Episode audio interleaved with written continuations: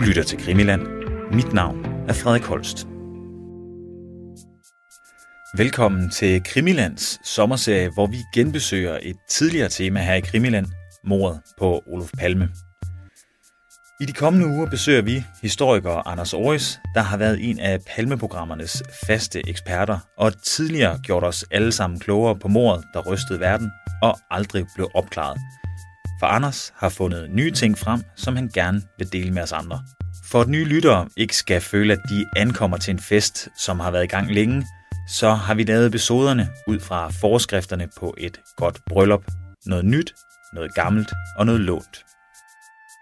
På samme måde som begivenhederne den skæbnesvangre nat har skrevet sig ind i historiebøgerne, så har selve efterforskningen også.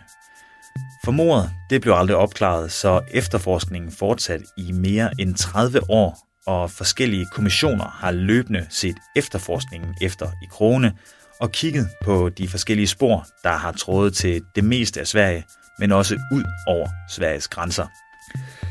Hvis vi skal tilbage til starten, så blev Sveriges siddende statsminister Olof Palme myrdet en kold vinteraften den 28. februar 1986.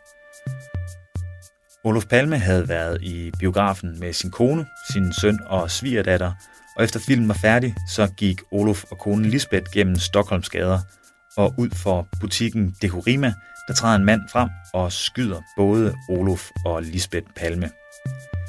Lisbeth Palme nåede lige akkurat at dreje sig, så kuglen kun strejfede hende, mens Sveriges statsminister Olof Palme blev dræbt på stedet.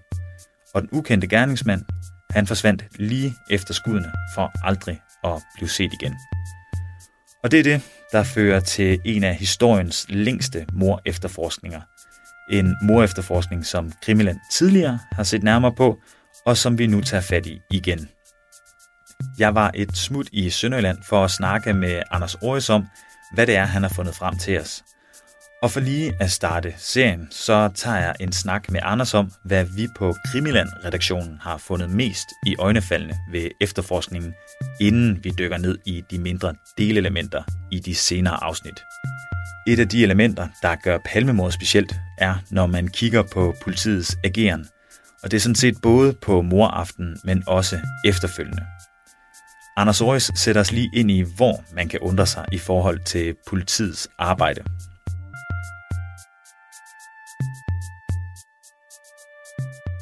Altså, jeg, jeg, jeg synes jo, at det man kan sige sådan helt indledende om det, som har sådan lidt polemisk brød, men lad os tage det alligevel, så er det jo, at det, det er tankevækkende, at, øh, at hvis man sådan tager de første, øh, det første årti og en chat til, altså en chat over til, at sige de første 15 år, hvor politiet arbejder, altså fra 1986 til 2001, så, øh, hvad hedder det, kan de øh, jo så, det vi skal afklare, det er, om det er selvforskyldt eller ej, men de kan arbejde i fred for kommissioner, der er blevet bedt om at undersøge politiets arbejde.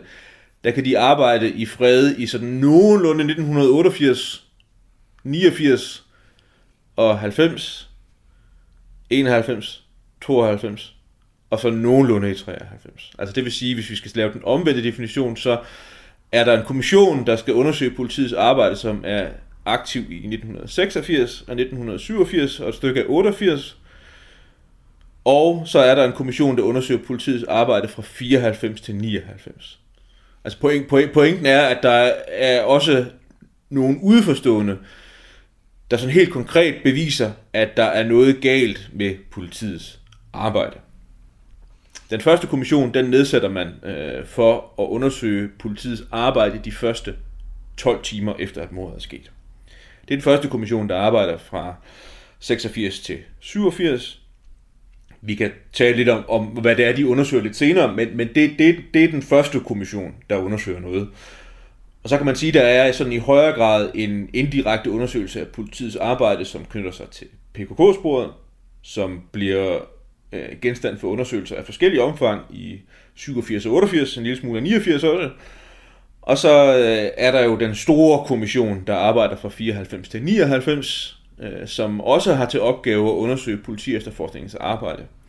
Så det, det er bare mere for at sige, det, det er ikke sådan noget, der er grebet ud af den blå luft, når man øh, interesserer sig for mordet på Olof Palme, og undrer sig over, hvad der er foregået, så er det i den grad øh, med god grund, at man så begynder at overveje, om der har været noget galt med det svenske politis arbejde, fordi det er der også officielle, statslige, nedsatte svenske kommissioner, der har forsøgt at øh, få klarhed over. Altså, der er altså nogle helt legitime spørgsmål i forhold til politiets arbejde. Så det kan jeg godt forstå, at jeg undrer over. Ja, lige for at få... Øh, lige for os at have lytterne med, altså der er jo de her, øh, hvad, hvad siger man, de første 12 timer efter øh, gernings, eller efter mordet, mm. øh, hvor de jamen, lidt virker til at forkludre. Jo, det er sådan set rigtigt. Altså, mm, der hører en præmis til først. Mm. Så tænker jeg, så, så, så, så kan vi sagtens øh, få drøftet det igennem, hvad det er, der sker. Men der er en præmis først, som er vigtig, når man undersøger i forhold til det her. Og det er, at da mordet sker, så står der ikke sådan et stort skilt, hvor der står, det er Olof Palme, der er blevet slået ihjel. Der er heller ikke sådan øh, en, en dataskærm inde i politiets hovedkvarter, der, der straks fortæller folk, at det er Olof Palme, der er blevet slået ihjel. Det finder man sådan ud af gradvist øh, fra øh, cirka 6-7 minutter efter, at mordet er blevet begået. Og så efterfølgende, altså så har du sådan en stejl stigende informationskurve, at der er flere og flere, der finder ud af, at det er det, der er sket. Men det er en vigtig præmis, fordi en del af kritikken drejer sig jo også om politiets spontane reaktion. Og den kan vi tale om lige om lidt. Men der skal man hele tiden huske på, at der ved man jo ikke, at det er Olof Palme, der er blevet slået ihjel. Der kunne det lige så godt være blevet alle mulige andre, der var blevet slået ihjel. Men det er der præmissen for arbejdet. Altså, der er noget, der går galt allerede fra begyndelsen af. Og det er jo, at, øh, det viser sig at være svært i det hele taget for alarmeret politiet. Der er en, der har mulighed for at gøre det via noget for 1986 så avanceret som en biltelefon. Han har i sin, han kører rundt i sådan en stor varevogn, og det er et af gerningsstedsvidnerne, Leif L., der har øh, en af sine kammerater med i den her store varevogn. De holder ved det lyskryds, der er lige ud for der, hvor Palme bliver myrdet, og han har en, øh, en biltelefon i den her store kassevogn her. Så han forsøger faktisk at alarmere politiet allerede med det samme. Og det gør han på den måde, at han ringer til alarmcentralen. 90.000 hed den i Sverige dengang. Øh, den hed, I Danmark hed den 000, før den kom til at hedde 112, og i Sverige hed den 90.000, før den kom til at hedde 112. Men, det, men, men, men, men den får han forbindelse med. Han ringer til alarmcentralen, og så er der måske mange, der har hørt det her, fordi de blev optaget, de her opkald til alarmcentralen, så de kender de her berømte ord, hvor der bliver sagt, ja, der er der mord på Sværvæggen. Altså, der er sket et mord på Sværvæggen. Det er meget kendt, det her klip her. Og det er fra hans opkald til alarmcentralen.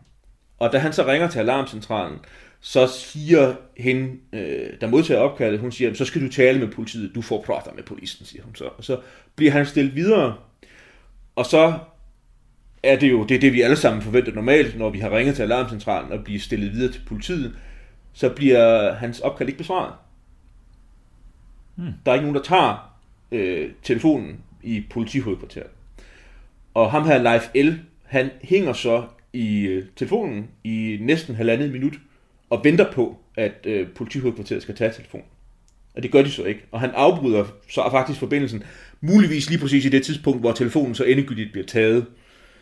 Men det er sådan en tidlig indikation, igen, vi forestiller os ikke, at der er nogen, der ved på det tidspunkt, det er Ulf Palme, der bliver myrdet, men der er et eller andet galt, om ikke andet med politiets tekniske udstyr og politiets tekniske procedurer, fordi hvorfor bliver det opkald fra gerningsstedet ikke taget?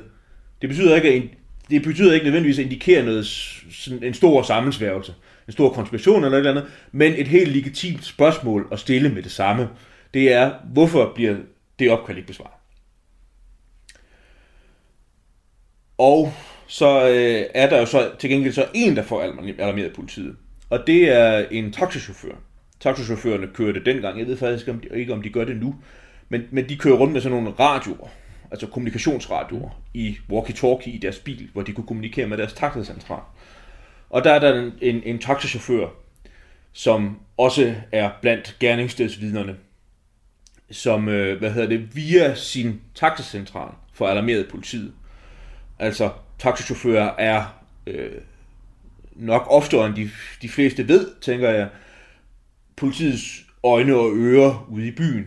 Øh, altså, så i det her tilfælde var der en, der blev vidne til mordet, og han tager så straks fast i, i, i centralen og siger, der er, jeg kan ikke huske, hvad han siger, men altså, han siger jo dybest set det samme, at der er nogen, der er blevet skudt, der er sket en forbrydelse lige her, hvor jeg er, vil du godt skaffe os politiet. Og så ringer hun så til politiet, og får alarmeret politiet. Hun får forbindelse via alarmcentralen med en politibetjent, som så sætter alarmeringen i gang. Og nu, nu kommer de første formelle fejl, fordi der står i, hvis man, hvis man har forestiller sig, at politiet har en grønspættebog, hvad, hvad skal vi gøre, når vi får alarmering om en alvorlig forbrydelse? Så står der i, i, i, i, øh, i politiets regulativ, Nå, så skal man holde, man skal holde øh, forbindelsen med den person, der har alarmeret, indtil politiet er fremme ved gerningsstedet. Og der sidder så en operatør, Ulf H., får det her opkald fra taxacentralen, som modtager det opkald her, og han holder ikke forbindelsen åben. De taler sammen i 20 sekunder, øh, og han sender så ganske vist en politipatrulje afsted, men han holder ikke forbindelsen åben med hende her taxichaufføren her.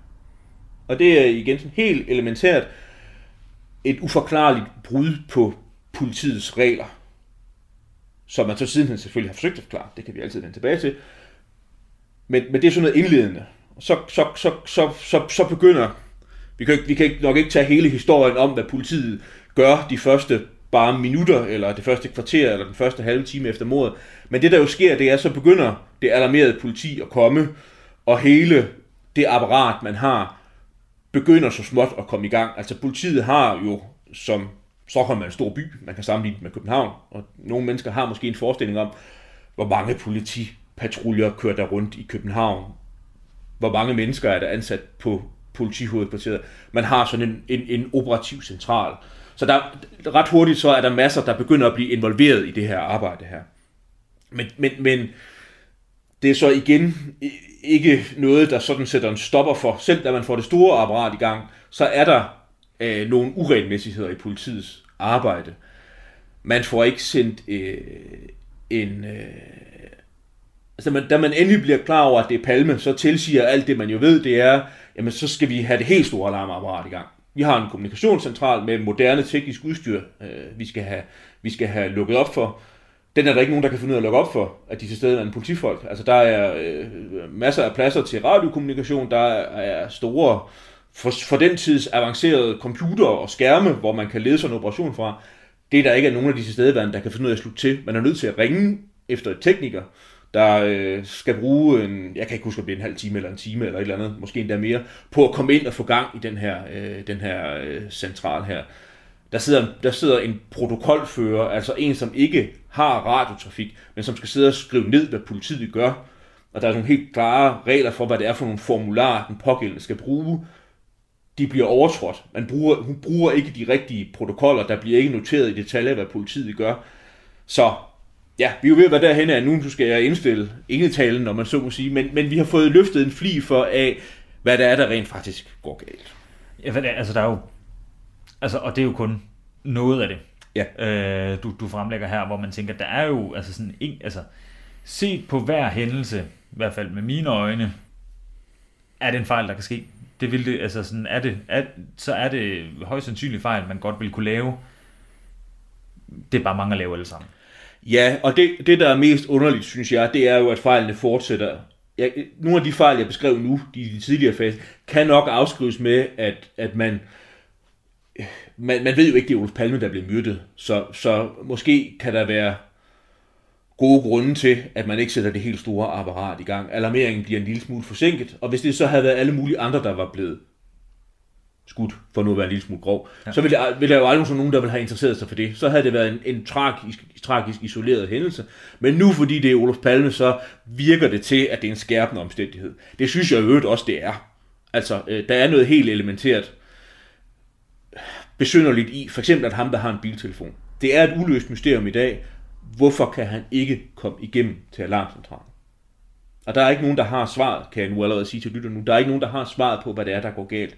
Det er blevet undersøgt. Det er blevet undersøgt af en statslig kommission, øh, umiddelbart efter, som ikke kunne finde svar.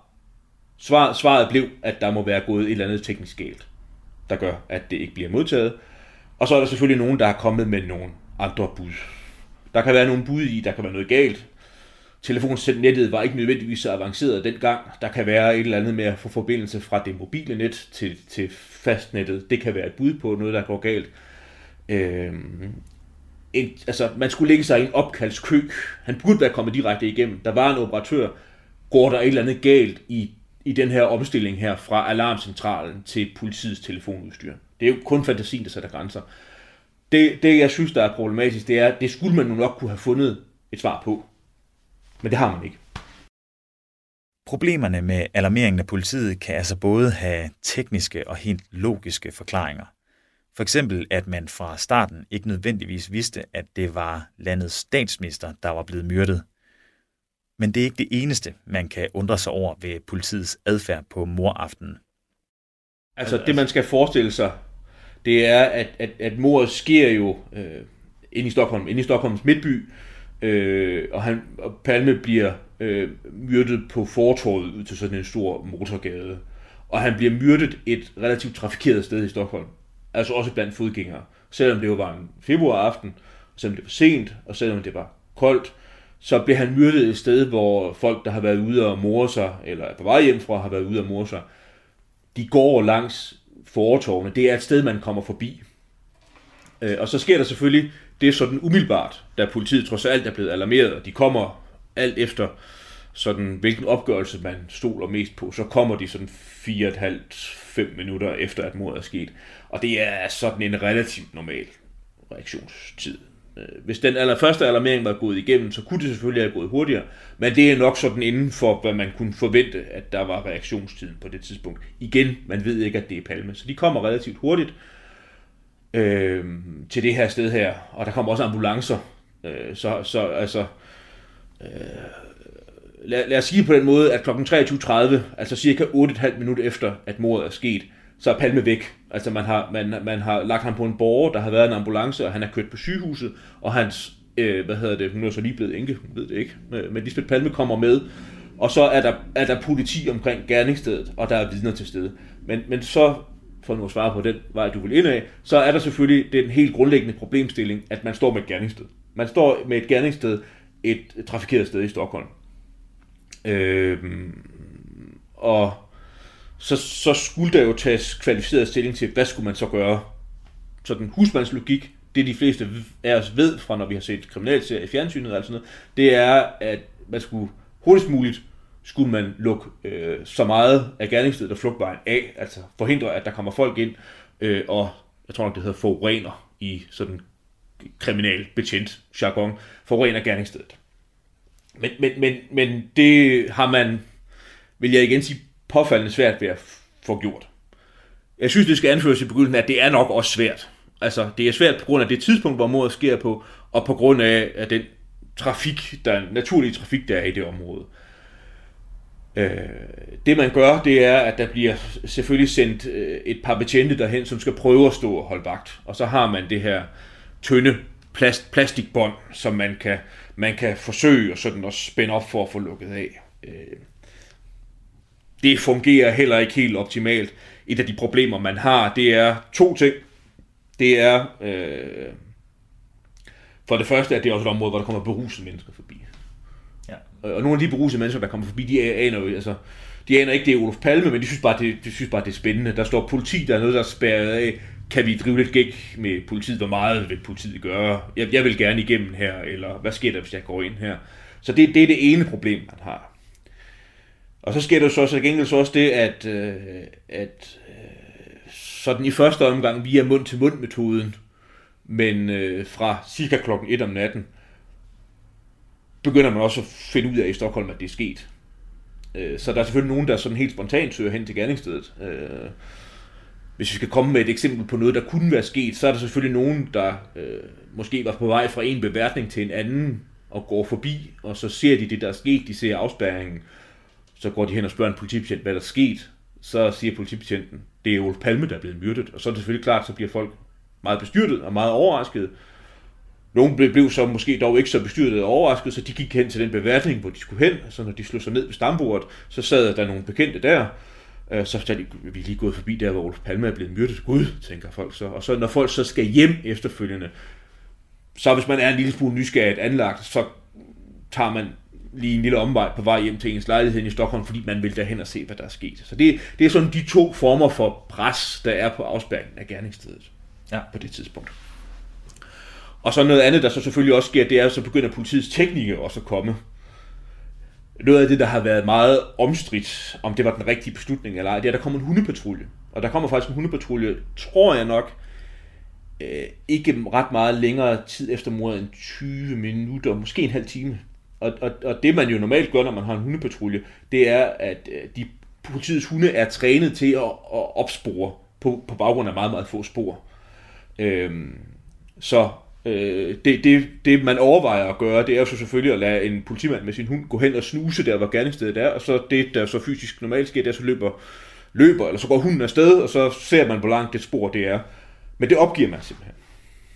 Det, det, det er der en, der siger, det kan ikke, det kan ikke svare sig. Sporet er allerede koldt. Og så kommer politiet teknikere, også officielle teknikere. På det tidspunkt er det sådan ved Stockholms politi, at man har to vagthavende kriminalteknikere, som dybest set sidder klar. Den ene skal betjene Stockholm, og den anden, han skal forenklet sagt stå til rådighed. Hvis, hvis, hvis der nu for eksempel i Uppsala 100 km nord for Stockholm, hvor man ikke har de samme politiressourcer, sker en alvorlig forbrydelse, så skal han kunne sætte sig ned i en politibil og sige, jeg kører fra Stockholm til Uppsala, jeg kommer og hjælper jer. Men de to, de sidder i beredskab, og de har en chef, som så faktisk også bliver kaldt ind. Og jeg tror, det er cirka halvanden time, to timer, det må du ikke hænge mig heller ikke sagt på. Der, der dukker først de to teknikere op, og så dukker chefen op. Og de siger så selvfølgelig til de politifolk, der er til stede, og øh, hvad hedder det, og holder vagt. Der er sådan en umiddelbar reaktion, det er, at de, de er nødt til at prøve at spære mere af. Men, men det kan simpelthen, det, det, det, det, det får de så talt sig frem til, at det kan de ikke på det tidlige tidspunkt. Det er simpelthen umuligt, på grund af alle de nysgerrige folk, der er der. Så de trækker sig tilbage og siger, okay, det her, det, det fortsætter vi med i morgen tidlig. Så hele, hele natten er, er gerningsstedet dårligt bevogtet. Ja, og forurenet. Altså bliver det... Ja, det gør det, altså fordi der kommer jo så folk hen med, med ja, der kommer faktisk allerede folk hen der i løbet af, af natten, og ja, stiller lys, øh, kaster blomster ind på gerningsstedet og sådan noget, fordi Palme er jo kendt og beundret på det tidspunkt, så, og øh, en, hvor, hvor, hvor mange øh, føler en spontan øh, trang til at tilkendegive deres sorg. Så det bliver forurenet allerede på morgenen. Politiet får altså ikke afspærret gerningsstedet, hvilket i høj grad begrænser muligheden for at finde spor og efterforske på gerningsstedet. Men hvis vi skal springe lidt frem i tiden til politiets efterforskning, så er der også noget, der undrer os. Og det er selvfølgelig nemt for os, når vi står mere end 30 år senere og kan se alting i bagklogskabens lys. Men her undrer vi os altså over, at politiet i overvejende grad efterforskede ideen om en aleneagerende gerningsmand. Når man interesserer sig for mordet på Olof Palme, så er det sådan en af de store forundringer, en af de store for og imod drøftelser, analyse og den slags, som, som man sådan kan lægge ned over hele mordet, det er, når vi betragter forløbet op til mordet, når vi betragter det, vi ved, der skete efterfølgende, øh, er sådan hele det sammensurium, peger det så i retning af, at det var en alene agerende gerningsmand, altså en, der på en eller anden måde øh, fik øh, øh, øh, så Olof Palme øh, på et eller andet tidspunkt, øh, formentlig nok om aftenen, den, hvor, hvor han bliver myrdet, øh, for enten bære rundt på et våben, altså altid gå rundt bevæbnet, eller få mulighed for at fremskaffe et våben, og så forfølger ham øh, på en eller anden måde, øh, holder kontakt med ham, og så får lejlighed til ser sit snit til at kunne begå mordet. Øh, og øh, altså jeg vil sige, begge de to, skal vi kalde dem sådan forklaringstyper, har egentlig været der hele tiden. Altså øh, lige fra det første tidspunkt, hvor selvfølgelig i første omgang politiet, men nok også alle mulige andre sansende mennesker, øh, fik information om mordet, så, så er det sådan den helt grundlæggende overvejelse. Øh, og og, og det, det knytter også an til alle mulige andre attentater på fremtrædende offentlige personer. Er der tale om, om en alene agerende gerningsmand, som, øh, som får sit motiv forløst på den måde, øh, og øh, hvad hedder det, noget af det, der sådan er den primære drivkraft, ud fra mit synspunkt, når det gælder det, det er, at øh, hvis, hvis, hvis typisk, det er noget, jeg, altså, hvordan skal vi udtrykke det, hvis, hvis man skal referere sådan en måde at resonere på, så, så vil man jo typisk sige, altså hvis der ligger øh, nogle sammensvorene bag, som har et veldefineret motiv, så, så er der i hvert fald ofte igennem historien, så er der sket det, enten at de selv offentliggør det, altså man, at det er en, en terrorhandling jo typisk set, ikke? Så, så sker der jo af til det, at samtidig med, at nogen begår en terrorhandling, så øh, offentliggør de et øh, manifest, eller øh, sender et anonymt brev til en avisredaktion, eller et eller andet, og siger, vi, vi, har, vi har gjort det her af den og den grund. Øh, og det skete jo ikke, øh, ikke, sådan, ikke på troværdig basis i hvert fald, efter mordet på Olof Palme. Og det andet, politiet så betjener sig af, det er jo så selvfølgelig deres egne kontakter, øh, efterretningstjenestens kontakter, eller hvordan og hvorledes man nu indhenter information, så finder man nogle indikationer i retning af, der er måske nogle sammensvorene, der, der, der kunne stå bag. Øh, og igen, nu refererer jeg, det er ikke så nødvendigvis min egen analyse, men jeg, jeg refererer andres analyse. Øh, og så, så siger man, det skete ikke efter mordet på Olof Palme. Kunne det, det pege i retning af, at det man skal lede efter, det var en, der handlede alene? Altså en, som, øh, for nu at tale sådan lidt højstemt, bare rundt på sandheden og motivet inde i sig selv. Så det var ikke sådan, det var ikke en gruppering, man skulle knække. Man skulle ikke have fat på en eller anden delagtig i en sammensværgelse, og så kalde vedkommende ind til forhør, og forhør om sine forhævner, undersøge en, en persons bekendtskabskreds, og så, så på den måde nå frem til kernen af sandheden. Det man skulle, det var, at man skulle finde en, en der handlede alene, øh, og som havde motiv, og som på en eller anden måde gennem sin adfærd pegede i retning af, det var vedkommende, der kunne have begået det. Det er sådan, det er sådan den helt grundlæggende analyse, der er bag. Og det, og det, det opstod som sagt øh, allerede øh, i tiden efter, øh, at, at, øh, at mordet blev begået. Og så i politi efterforskningen, så har det kørt, hvordan skal vi udtrykke det, sådan lidt i bølger. Hvad har man troet mest på? Og øh, i, i relativt lange perioder, så var det den her alene agerende gerningsmand, man troede på.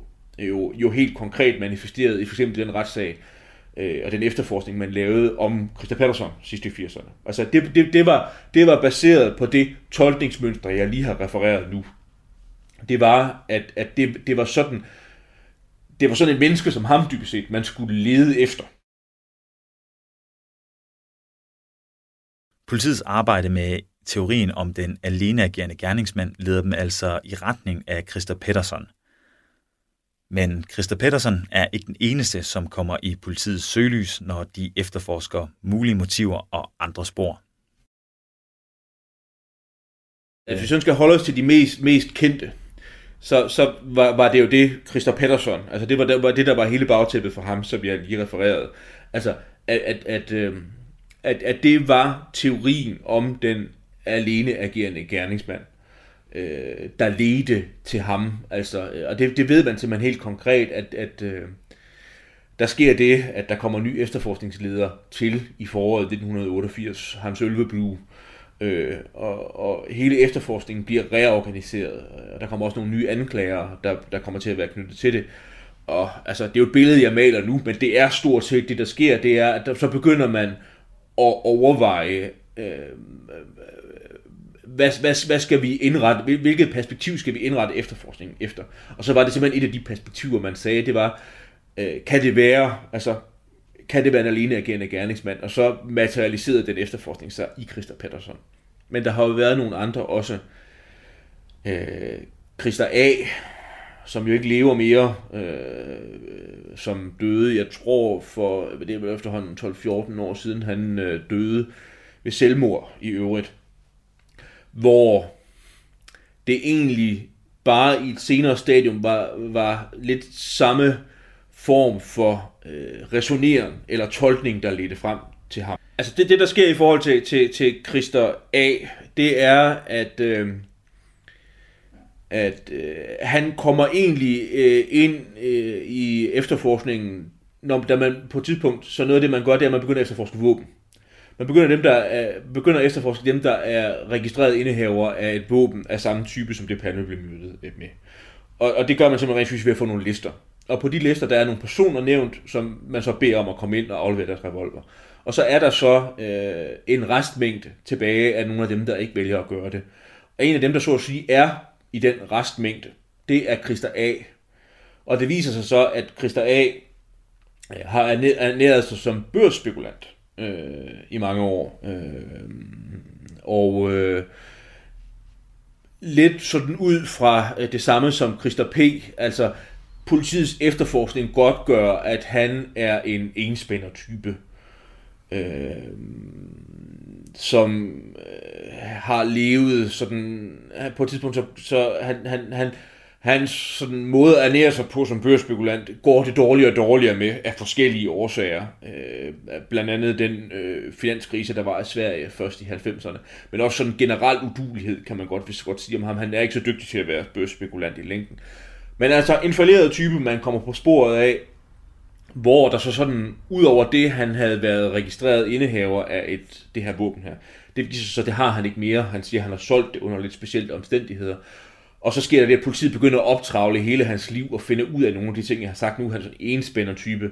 Det viser, at han ikke øh, var specielt begejstret for Olof Palme og hans parti, og hans politiske position. Og det viser sig så, at nok hans private økonomi blev ret påvirket af øh, en beslutning, der faktisk blev taget lige præcis i de dage, hvor Palme bliver myrdet. Øh, nemlig, så vidt jeg husker, en fordobling af omsætningsafgiften på aktiehandel, som påvirkede Christa A's økonomi negativt. Altså, så man får sådan et muligt motiv, og det man så tager fat på, så godt som man nu overhovedet kan, det er den proces, jeg også skitserede før, det var at efterforske alt i Christer A's liv, gør det klart for ham, at han er genstand for nogle mistanker, øh, og, og forsøge at knække ham dybest set. Altså selvfølgelig, det, det, det, det lyder værre end det er. Det er det, politiet gør. Altså det, vi har politi til, det er at forsøge at finde frem til øh, dem, der måtte have begået et mord, selvfølgelig inden for lovens rammer, og det har man forskellige former for metoder til. Det er efterforske ham, så meget som man nu kan stille ham nogle velformulerede spørgsmål, som det så også viser, at han havde svært ved at svare på, ganske vist. Men, men det var det, man forsøgte at gøre i forhold til Christa A, så han er en af de andre alene agerende gerningsmænd i forhold til det her. Men det, kan det bruges? Ja, det, det er helt fint. Og så, Godt. der, så det, det er jo så Christa A ja. øh, og Christa P, og der er jo den, den sidste sti E, og jeg synes på en eller anden måde, for, for mig, når jeg læser om ham, og hører om ham, og det, det er jo faktisk, øh, faktisk mest tidligere øh, krimiland, jeg har, øh, hvad hedder det, mm. øh, lært om ham igennem, eller vi har lært om ham igennem, øh, og ikke så meget de bøger, vi lige har, øh, jeg har haft fat i. Mm. Altså på en eller anden måde, så for mig adskiller han sig lidt fra de to andre. Det ved jeg ikke om, er det... Ja, det er faktisk rigtigt, fordi ja. hvis vi skal begynde med, med sådan den opbygning, vi har talt ja. om nu, det er, øh, at, at så lige præcis i, nok navnlig i Stig E's tilfælde, så findes der, om man så må sige, to lejre øh, i forhold til ham. Altså det, det der jo kort er med ham, det er, at der hvor Palme bliver myrdet, det er lige ved siden af sådan en, en, en stor kulturbygning. Skandia-bygningen kalder man den normalt. Det er også derfor Stig E. ser man nogle gange omtalt som Skandia-mand. Og Stig E. er ansat som grafiker ved Skandia og sidder og arbejder over øh, den aften, hvor Palme bliver myrdet. Øh, og så øh, ganske kort fortalt, så det der så i hvert fald sker, det er, at han har en eller anden forbindelse til det tidspunkt, hvor Palme bliver myrdet. Han forlader sit, sin arbejdsplads. Øh, og går hen og med stor sikkerhed nok også befinder sig øh, ved gerningsstedet. Øh, lidt afhængig af jo så, hvad man mener, men, men hvis vi skal tage hans eget udsagn, så, så kommer han sådan gående lige efter det hele er sket, og er midt i, og, og er midt i det hele, meget kort fortalt. Og det, det, det er der, hvor mistankerne mod ham kommer fra. Det kommer ud fra hans øh, tilknytning til gerningsstedet, der hvor han arbejder, og det tidspunkt, hvor han bevæger sig rundt ved den her Skandia-bygning her. Men der er jo så, som sagt, to lejre i forhold til ham, apropos det vi grundlæggende vi drøfter, det er, kan han være en tilsvarende alene agerende gerningsmand? Altså kan han være sådan en, øh, der på baggrund af personlige motiver, og på baggrund af, at han måske har set øh, Palme ved Grandbiografen samme aften, eller på baggrund af, at han altid går rundt bevæbnet, eller hvad han nu gør, kan han sådan være sådan en, der forenklet sagt tager sagen i egen hånd, øh, og får øh, likvideret øh, hans, øh, en, en person, vi sådan overvejende ved, at han ikke bryder sig specielt meget om politisk. Og så den anden overvejelse, der er med ham, det er, om han måske har forbindelse til nogle øh, personer, Øh, altså han kan være en del af en sammensværgelse, Stige øh, som, og, og det er jo noget, der er blevet efterforsket, det kan vi måske vende tilbage til, fortælle lidt mere om senere, kan han have forbindelse til forskellige øh, grupperinger? Kan han have forbindelse til politi eller militær? Kan han have forbindelse til sådan øh, øh, efterretningstjenester, stay behind, et begreb, vi også kan vende tilbage til senere. Det er jo sådan noget, vi, vi ved helt officielt, at politiefterforskningen har også har forsøgt at efterforske Stig E. i forbindelse med, og som der også er nogle andre, der også har sat sig for at forsøge at undersøge sig. Så han er jo sådan en, der står med lidt fod i begge lejre. Vi bevæger os videre fra at kigge på politiets efterforskning af gerningsmændene over til at se på, hvordan offentligheden så på Palme. For selvom Palme i vid udstrækning var en højt agtet socialdemokrat, der stod bag mange store reformer og arbejdede med Sverige som den humanitære supermagt, så taler man på den anden side også om et decideret palmehad. Et had, der strækker sig ud over den almindelige politiske uenighed. Og det forklarer Anders for os her. Altså for det første, så kan vi måske så sige indledningsvis, at det er jo interessant, at det er noget, der øh, er koblet faktisk til alle de tre personer, vi lige har talt om. Altså, mm. øh, Christa P. forsøgte man også at prøve at undersøge, om han kunne være præget af det her palmehad. Øh, øh, hvad hedder det, Christa A. talte vi jo kort om det her med hans økonomiske politik, øh, hvor der også var en kobling til den her fixering her, og Stig E., øh, hvor, hvor det nok i højere grad var, var knyttet til, at han selv var partipolitisk aktiv ved Moderaterne, altså Sveriges det konservative folkeparti, øh, hvor der også var sådan et politisk modsætningsforhold til det. Men, men grunden til, at det palmehadet var, og jo dybest set begrebet findes i nu, fordi det er noget, vi kobler til fortiden, men det fandtes også før mordet, det var, at han var en, øh, en øh, han var en ganske særlig politisk kraft. Han var et følelsesmenneske selv, og øh, som det ofte er med følelsesmennesker, så er der sådan noget refleksivt i det. Altså dels, at han selv var styret af ofte sine egne følelser, øh, så fremkaldte han også stærke følelser ved andre mennesker. Øh, og der er sådan der forskellige, der er forskellige komponenter i de her følelser her, øh, som alt sammen, der var, altså det var alt sammen det, der var med til at udgøre det her begreb, palmehadet. Øh, og noget af det bygger sådan set på noget relativt tidligt i Olof Palmes liv. Altså han var født i 1927. Han var ikke, øh, hvis man skal være lidt stereotyp, så sådan arbejderklassens statsminister, hvad hedder det, øh, kommer de så fra et arbejderhjem. Olof Palme kom fra et højborgerligt, et konservativt miljø, et meget velhavende miljø, øh, og er jo så en, der sådan i forskellige tempo, tempi bryder med det her miljø. Altså han kommer fra en borgerlig baggrund og vælger at tilslutte sig, øh, hvad hedder det, socialistisk, det social, socialistiske, socialdemokratiske Sverige. Øh, der er sådan en, en, en berømt anekdote, og der er mange anekdoter, der er med til at beskrive det her Palme havde her. Og Palmes farmor, som blev meget gammel, og som han i øvrigt var glad for, har offentligt udtalt, tror på et tidspunkt først i 50'erne, at hun var utrolig glad for sit barnebarn, hun var meget stolt af sit barnebarn, men så sagde hun til citat, det eneste hun havde ærget sig over, det var, at, hun, at, at, at han, altså Olof Palme, havde, øh, hvad hedder det, brugte sine evner på et parti, der var ved at ødelægge Sverige. Altså så, ja. så allerede der, så har vi inden for Palmes egen familie et vidnesbyrd om de her spændinger her. Normalt med det samlede begreb, man bruger om den komponent, så taler man om klasseforræder. Altså i det gamle klassesamfund har vi en fra den økonomiske overklasse, den konservativt sindede overklasse, som bryder med det miljø og skifter miljø til det socialdemokratiske, socialistiske, venstreorienterede Sverige.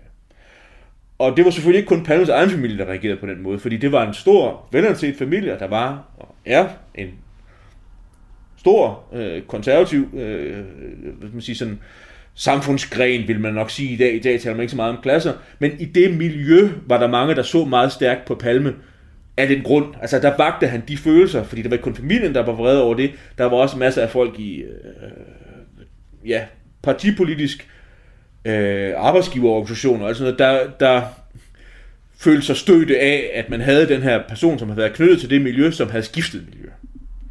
Og så bliver han jo politisk aktiv i Socialdemokratiet og bliver meget fremtrædende. Og der kan vi tage sådan et anekdotisk eksempel fra et tidligt tidspunkt, som viser, hvor stærke følelser Olof Palme vagte. Og det er, at han øh, bliver jo... Øh, Sverige har en socialdemokratisk statsminister på det tidspunkt, Tage Erlander, som sidder meget længe, fra 46 til 69. Det bliver Palme, der kommer til at efterfølge ham.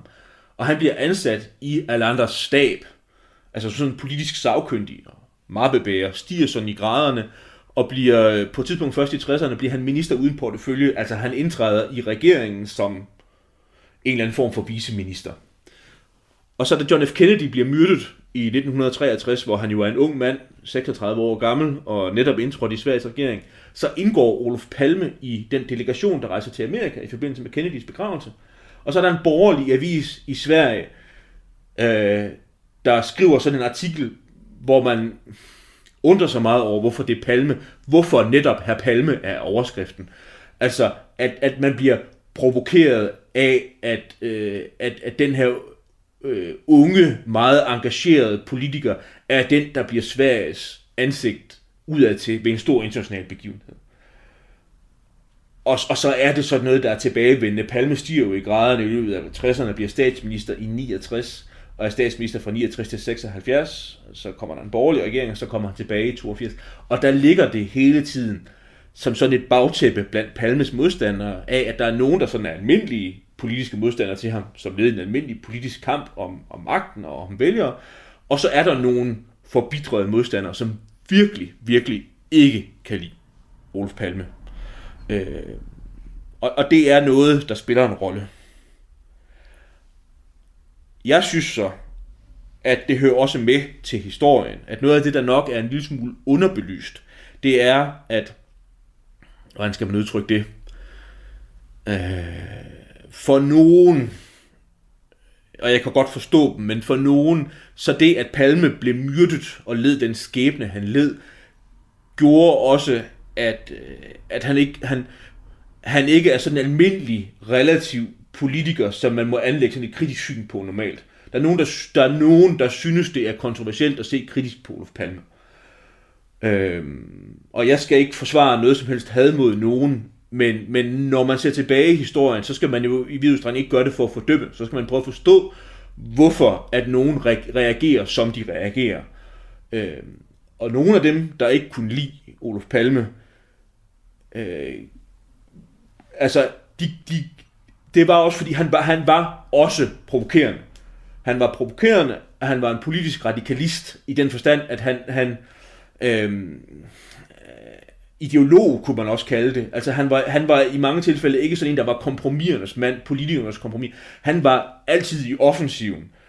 Han øh, indbød ikke sådan til tillid blandt de andre partiledere. Det er der masser af eksempler på fra Palmes politiske samtidig, samtidig af, at både folk i hans eget parti, men også folk for eksempel i de borgerlige partier, som skulle indgå for lige med Olof Palmes Socialdemokrati, de har ordret sagt, at de kunne ikke stole på ham.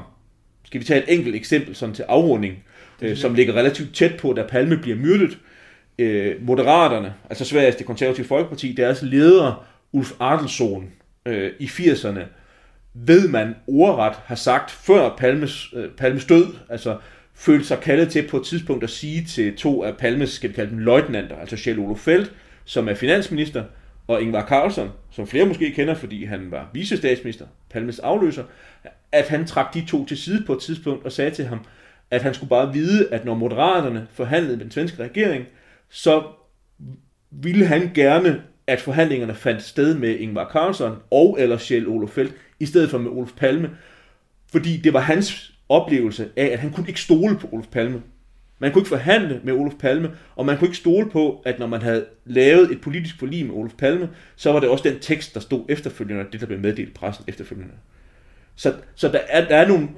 Hvis, hvis, vi, hvis vi skal forsøge at lave sådan et kritisk blik på Olof Palme som historisk person, så er der også grund til, at der var nogen, der følte sådan. Og det var fordi, han var barsk, provokerende, han kunne være fræk, flabet, han kunne være en, der svigtede et forlig, og, og så vil jeg ikke stille mig op som dommer. Der er nogen, der synes, det er fascinerende. Palme havde gode grunde til at gøre det. Der er nogen, der synes, at det øh, er nogle karaktertræk ved Palme, som hører med til, øh, til fortællingen om ham. Jo. Okay, jamen det er...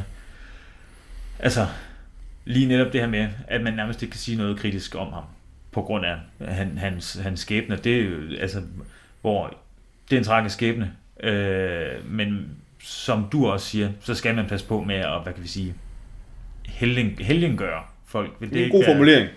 Vil det, ikke være, vil det ikke være en ting at sige? Altså, det, det, det vil jeg jo sige, det er det, ja. det, det, det, der kan nogle gange kan blokere for, at man, man når, fordi det vi skal her, det er, at vi skal ikke sidde, vi, vi skal sidde og prøve at forstå en begivenhed i fortiden, og de omkringliggende faktorer, der er i forhold til en begivenhed i fortiden. Og så hører det i mine øjne med til bedømmelsen af Olof Palme som offentlig figur. Det er, at, øh, at, at det her Palme had, det er en del af baggrunden for mordet. Men det er ikke, altså det rene forblændede had er selvfølgelig ubetinget negativt. Men nogle af dem, som måske ikke havde et had, men havde en stærk modvilje mod Olof Palme, der er også nogle ting i deres måde at reagere på, som det i hvert fald for mig går at finde en rationel, rationel forklaring på. Altså, politik splitter altid definitorisk. Og, og så selv dem, der hæfter, hævder, at de sådan står for en sammenhængende politik, er også splittende. Og Palme var også splittende. Den politiske modvilje mod Palme, og i nogle tilfælde også hadet til Palmes person, var noget, som Palme selv var bevidst om hos sine politiske modstandere. Men om han skulle have været bevidst om, at han skulle blive offer for et attentat, det ved vi ikke. Men hvis vi skal se på muligheden for, om han har vidst noget om, hvad der skulle ske den februarnat på Sværvæggen, ja, så kan man få en antydning af, at der har været et eller andet i vejen, hvis man kigger på, hvordan det senere er kommet frem, at Palme opførte sig på dagen op til sin død. Det er jo en spændende drøftelse generelt apropos det her med, at der er nogle ting, som er næsten helt sort-hvide. Vi talte før om det her med aleneagerende kontra sammensværgelse. Øh, og det, der i det tilfælde er det spændende, det er om den sidste dag Palme lever, den 28. februar 1986, en fredag, sidste dag i en måned. Hvad hedder det? Når man skal forsøge at beskrive alt, hvad Palme foretog sig den dag, ligner det så en normal dag. Hvis man nu havde taget den øh, 28. Februar 1985, året før, øh, ville den så til forveksling ligne den dag? Eller skete der et eller andet den dag, som øh, stikker ud, forekommer underligt? Og så det næste led i analysen er selvfølgelig så, er der en forbindelse mellem det og det, der så afslutter Palmes liv den 28. februar 1986. Øh, og det er der selvfølgelig alle mulige, der har forsøgt at undersøge. Øh, så godt som det nu er muligt, så er, er Palmes liv blevet kortlagt ned på minutter den sidste dag, han lever. Genskabe øh, hans kalender, hvem mødes han med, hvem taler han i telefon med, og så videre, så videre. Øh, og vi kan selvfølgelig ikke nå det hele helt i detaljer nu, øh, men jeg synes, der er nogle ting, der skal nævnes alligevel, og, og jeg tillader mig, fordi det, der selvfølgelig er spændende, det er alt det, der stikker ud. Alt det, der ligner, det, det, kan, vi, det, det kan vi sådan set se bort fra. Men der er et eller andet, der stikker ud, og der, hvor det, der stikker ud, bliver interessant, det er, hvis vi har nogen, der kan bevidne, at det Palme gjorde var anderledes end det, han normalt gjorde. Og nu behøver vi ikke at tage årsagen i første omgang, men det, der er interessant, det er, at den svenske regering spiser frokost sammen hver fredag. De ministre, der er tilgængelige i Stockholm, ikke er ude at rejse på tjenesterejse, de mødes og spiser frokost alle sammen. Og der er, øh, så vidt jeg husker, jeg tror, der er 6 eller 8 ud af en regering på cirka 20 ministre, der er til stede i Stockholm. Og de mødes selvfølgelig og spiser frokost. Palme er forsinket til den frokost. Hvilket er det, sådan det første forundringspunkt. Normalt var han faktisk ret punktlig. Altså øh, selv hvis han havde vigtige møder, så prøvede han at overholde sin kalender. Fordi det, det tror jeg alle, der har så travlt, øh, godt ved, at det er en af de første ting, man skal gøre, hvis man vil have nogenlunde magten over sit eget liv og nå de ting, man skal, så skal man prøve at gøre ting til tiden. Så han kom for sent. Og han var meget, meget vred, da han kom til den regeringsfrokost. Og det har vi øh, flere vidnesmål i retning af, at det plejede han ikke at være. Men lad os bare tage et, og det er Sveriges energiminister, Øh, en af øh, Sveriges, eller en af Palmes øh, sådan relativt gode politiske kolleger.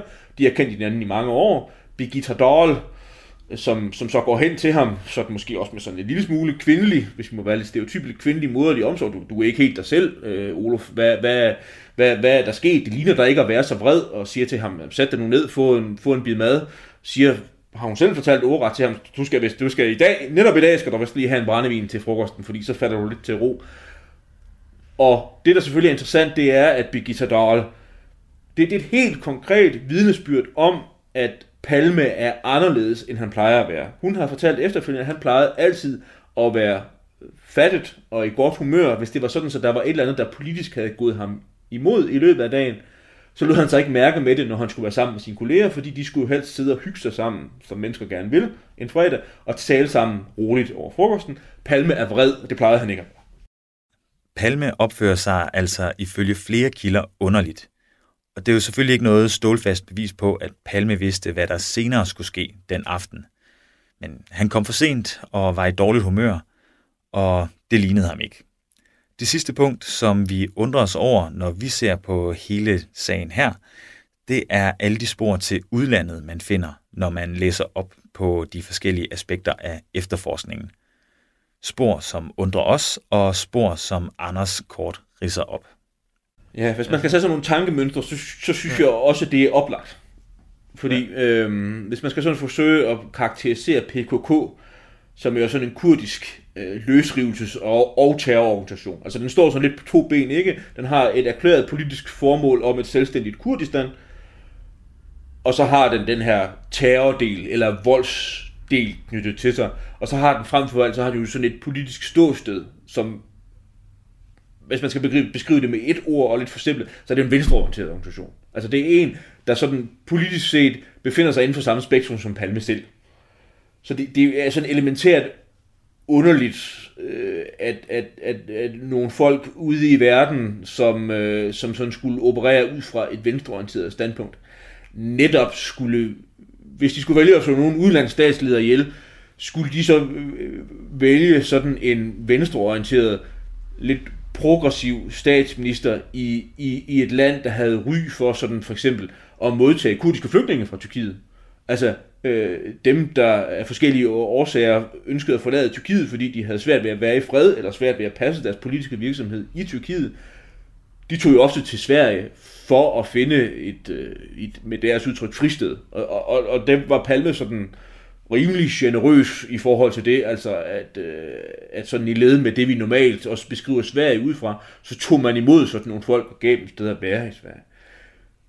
Så nu forsøger jeg jo at sætte nogle flere ord på, hvorfor jeg godt kan forstå, I undrer jer. Øh, og det er der jo også flere andre, der har gjort. Øh, hvorfor det skulle ske. Men der er nogle grunde til, hvorfor PKK kommer ind i billedet. Altså sådan kort, kort sagt, så, så, så er der jo sådan, det, det, det man forsøgte at resonere sig frem til, det var, at man skulle lede øh, efter Palmes modstandere, selvfølgelig. Og, og hvis man sådan skulle sådan summarisk skulle tage Palmes sådan primære modstander, fordi han var jo en internationalt profileret politiker, stort, bredt internationalt arrangement, så nogle af de områder, hvor han var skarp, det var jo i forhold til apartheidstyret i Sydafrika. Øh, så øh, var han også en af dem, der nok tidligt, tidligere end mange andre øh, indgik i en dialog med øh, PLO, altså øh, det øh, palæstinensernes som jo er lidt af samme karakter som PKK, altså dels er sådan en legitim politisk kraft, men også har sådan en, en øh, hvad skal vi sige, tilknytning til, til, til vold og løsrivelse dybest set. Altså det er helt principielt modsætningsforhold til en anden stat, for nu bare at sige det sådan helt kolde sprog. Og så det sidste, øh, der er værd at tage, det, det er jo så USA. Altså Palme var kendt for eksempel for sin kritik af Vietnamkrigen tidligere. Vietnamkrigen var jo en, en del før, det var den sluttede, så vidt jeg husker, i 75, altså en del år før. Men, men, men Palme var en kritiker af det, og Palme var ofte en kritiker af amerikansk udenrigspolitik i den kolde krig. Altså, så, så det, det er sådan de primære internationale spor, der er at tage fat i. Sydafrika, nu taler vi om PKK først, men altså ud af det så Sydafrika, Mellemøsten og USA. Trådene til udlandet trækker altså i mange retninger og med vidt forskellige motiver. Men de spor, og sammen med de andre ting, vi har talt om i det her program, kommer vi til at dykke mere ned i hen over sommeren. Det var, hvad vi havde plads til i denne uges udgave af Krimilands sommerserie, hvor vi i fællesskab med Anders Oris tager et kig tilbage på efterforskningen af mordet på Olof Palme i en serie, vi kalder Palme Genbesøgt. Mit navn er Frederik Holst, og jeg er din vært, når vi hen over de næste uger kommer til at dykke ned i nogle af de punkter, vi allerede har nævnt her i vores åbningsafsnit. Og i næste uge, så ser vi på gerningsstedsvidnerne. Hvis du vil høre mere om Palme efterforskningen, så kan du finde alle de tidligere afsnit på radio4.dk, hvor hele vores serie Æderkoppen og min morfar også ligger klar til aflytning. Krimiland Palme Genbesøgt er produceret af Wingman Media for Radio 4. Tak for i dag, og tak fordi du lyttede med.